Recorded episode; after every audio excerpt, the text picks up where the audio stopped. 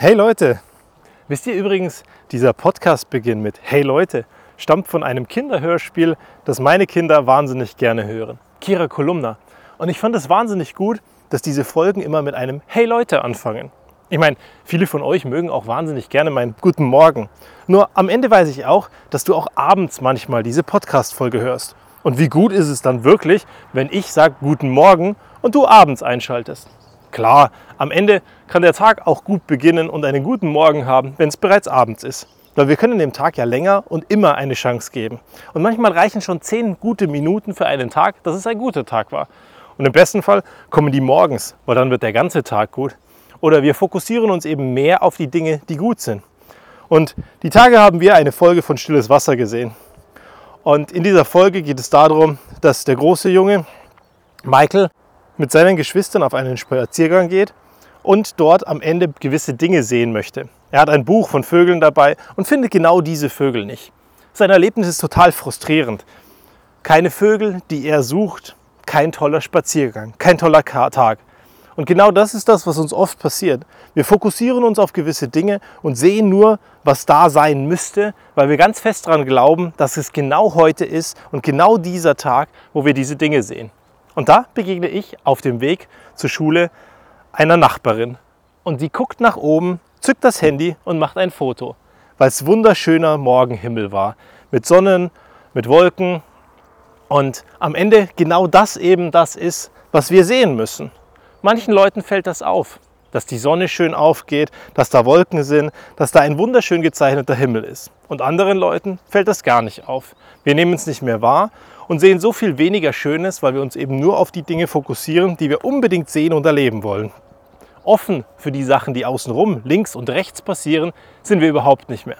Verpassen das Schöne im Leben und streben danach, das zu sehen, was wir unbedingt haben wollen.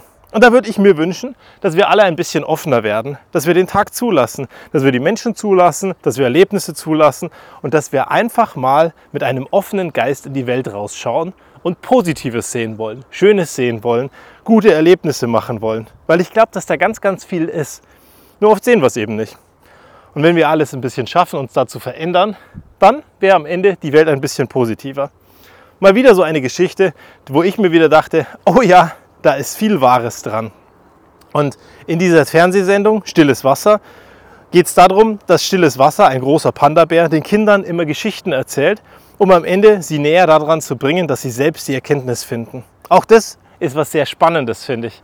Weil er belehrt nie, sondern er erzählt Geschichten. Und ich würde mir auch da wünschen, dass wir alle mehr Geschichten erzählen, um Leute zu befähigen. Oder dass wir leuchtendes Vorbild sind, anstatt die ganze Zeit nur jammern, zu meckern und zu mahnen. Ich meine, wenn du am Ende diesen Podcast hörst, dann meckere ich und jammer und mahne auch manchmal, um dich einfach zu zwingen, Dinge anders zu sehen. Aber ich glaube, es gäbe auch andere Methoden. Und vielleicht schaffe ich es irgendwann, so ruhig zu werden wie Stilles Wasser, der Panda, der in sich ruht, und für dich ein leuchtendes Vorbild zu sein. Oder, wenn ich das nicht bin, zumindest ein Mahnmal. Oder vielleicht bist du es auch selber. Und genau das sind die Dinge, die passieren dürfen.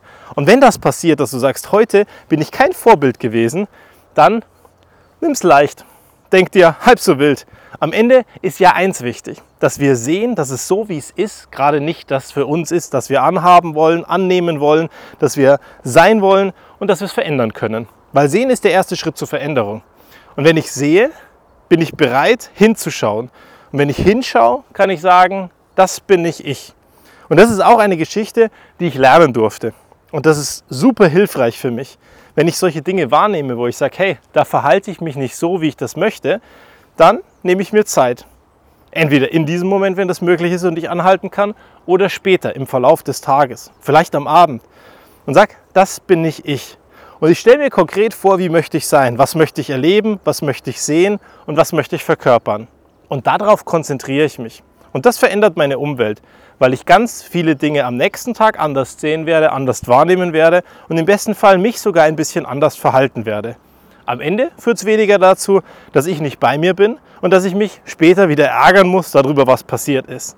Weil das Ärgern bringt ja am Ende gar nichts, sondern das Ärgern ist ein Weg zur Erkenntnis, dass wir uns am Ende in eine Richtung bewegen, die uns gefällt. Wie auch immer die aussehen mag. Es muss dein Weg sein und der muss nicht unbedingt mit allen einhergehen.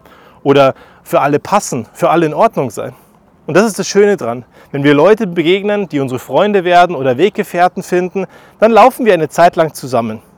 Und dann gibt es Freunde, die wirst du Jahre später wiedersehen und du wirst dein Gespräch einfach fortsetzen, so als wäre es gestern gewesen, wann du dich das letzte Mal gesehen hast. Und dann gibt es andere Menschen, da verlaufen sich die Wege. Im Sand, auseinander, links und rechts. Und das ist auch gut so, weil wir alle müssen dankbar sein dafür, dass wir tolle Weggefährten haben zum richtigen Moment, am richtigen Ort, zur richtigen Zeit. Aber wir müssen uns eben nicht darüber grämen, dass jemand wieder einen anderen Weg einschlägt, dass er anders geht, woanders hingeht, sondern wichtig ist, dass wir bei uns bleiben und mit den Menschen in Kontakt bleiben, die uns gut tun und die uns wichtig sind. Und hin und wieder heißt das auch, dass wir einem Freund mal den Spiegel vorhalten müssen und sagen, hey, weißt du, was da eigentlich gerade passiert? Bist du dir darüber im Klaren und bist das wirklich du? Und wenn wir uns dann am Ende trennen, weil wir sagen, wir beide sind nicht mehr auf dem gleichen Weg unterwegs, finde ich es auch gar nicht tragisch, weil er wird mehr bei sich sein und du wirst mehr bei dir sein. Und das ist das, was wir alle am Ende erleben müssen. Neben dem, dass wir hin und wieder in den Himmel gucken und dankbar sind dafür, dass sich jemand wahnsinnig viel Mühe gibt, das genau so zu zeichnen, dass wir ein Foto machen können. Bis zum nächsten Mal.